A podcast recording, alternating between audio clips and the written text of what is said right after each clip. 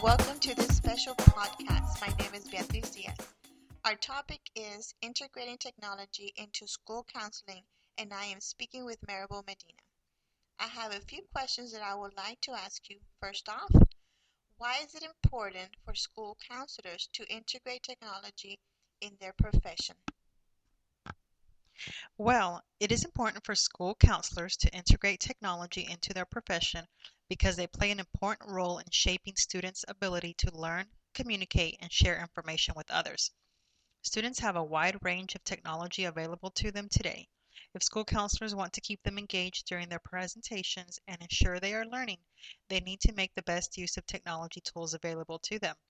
School counselors must continue to learn and understand how particular technologies may help them be more effective in fulfilling their duties in the high stakes world of education. Great, thank you. What kind of technology can school counselors use with students? Well, some of the different technology tools counselors can use with their students include smartboards and interactive notebooks for their presentations. They can use the internet as a great resource for gathering information and outside sources for students.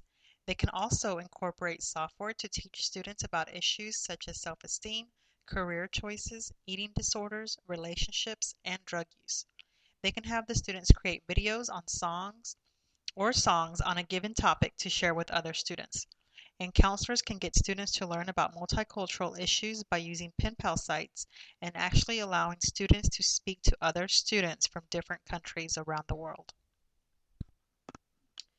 Those are good ideas. So, how can counselors use technology for their professional growth as counselors? Well, counselors can use technology to collaborate with colleagues and learn what others in the school counseling profession are doing by viewing their professional websites, their wikis, or videos online. Counselors can also complete training programs online to continue learning about their field.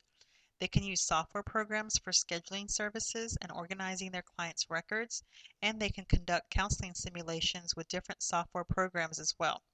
There really are many possibilities for counselors to use technology in their profession today. It just takes a little time to search and network with others to find these great resources.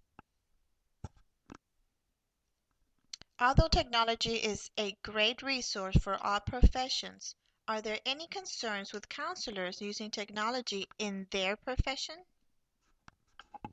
One of the main concerns with technology is keeping clients' information confidential and safe.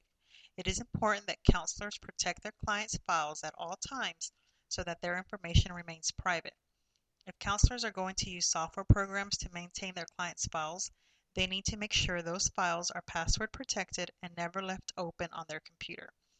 Also, counselors should make sure not to share client information via email or allow teachers or parents to refer students to them via email so that this information is not inadvertently opened by a third party.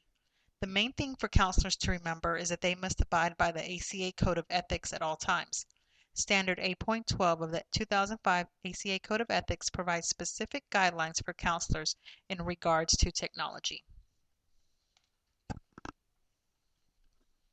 Maribel, you have given us some good ideas on how to integrate technology in the school counseling profession. You have also given us something to think about when it comes to technology and client confidentiality. Where can counselors go to get more information on this topic? Well, they can go to my blog at techandcounseling.blogspot.com for additional information. I have provided some, a PowerPoint presentation and a video on this topic and I have also provided some links for other great resources for school counselors, which is all on my blog at techandcounseling.blogspot.com.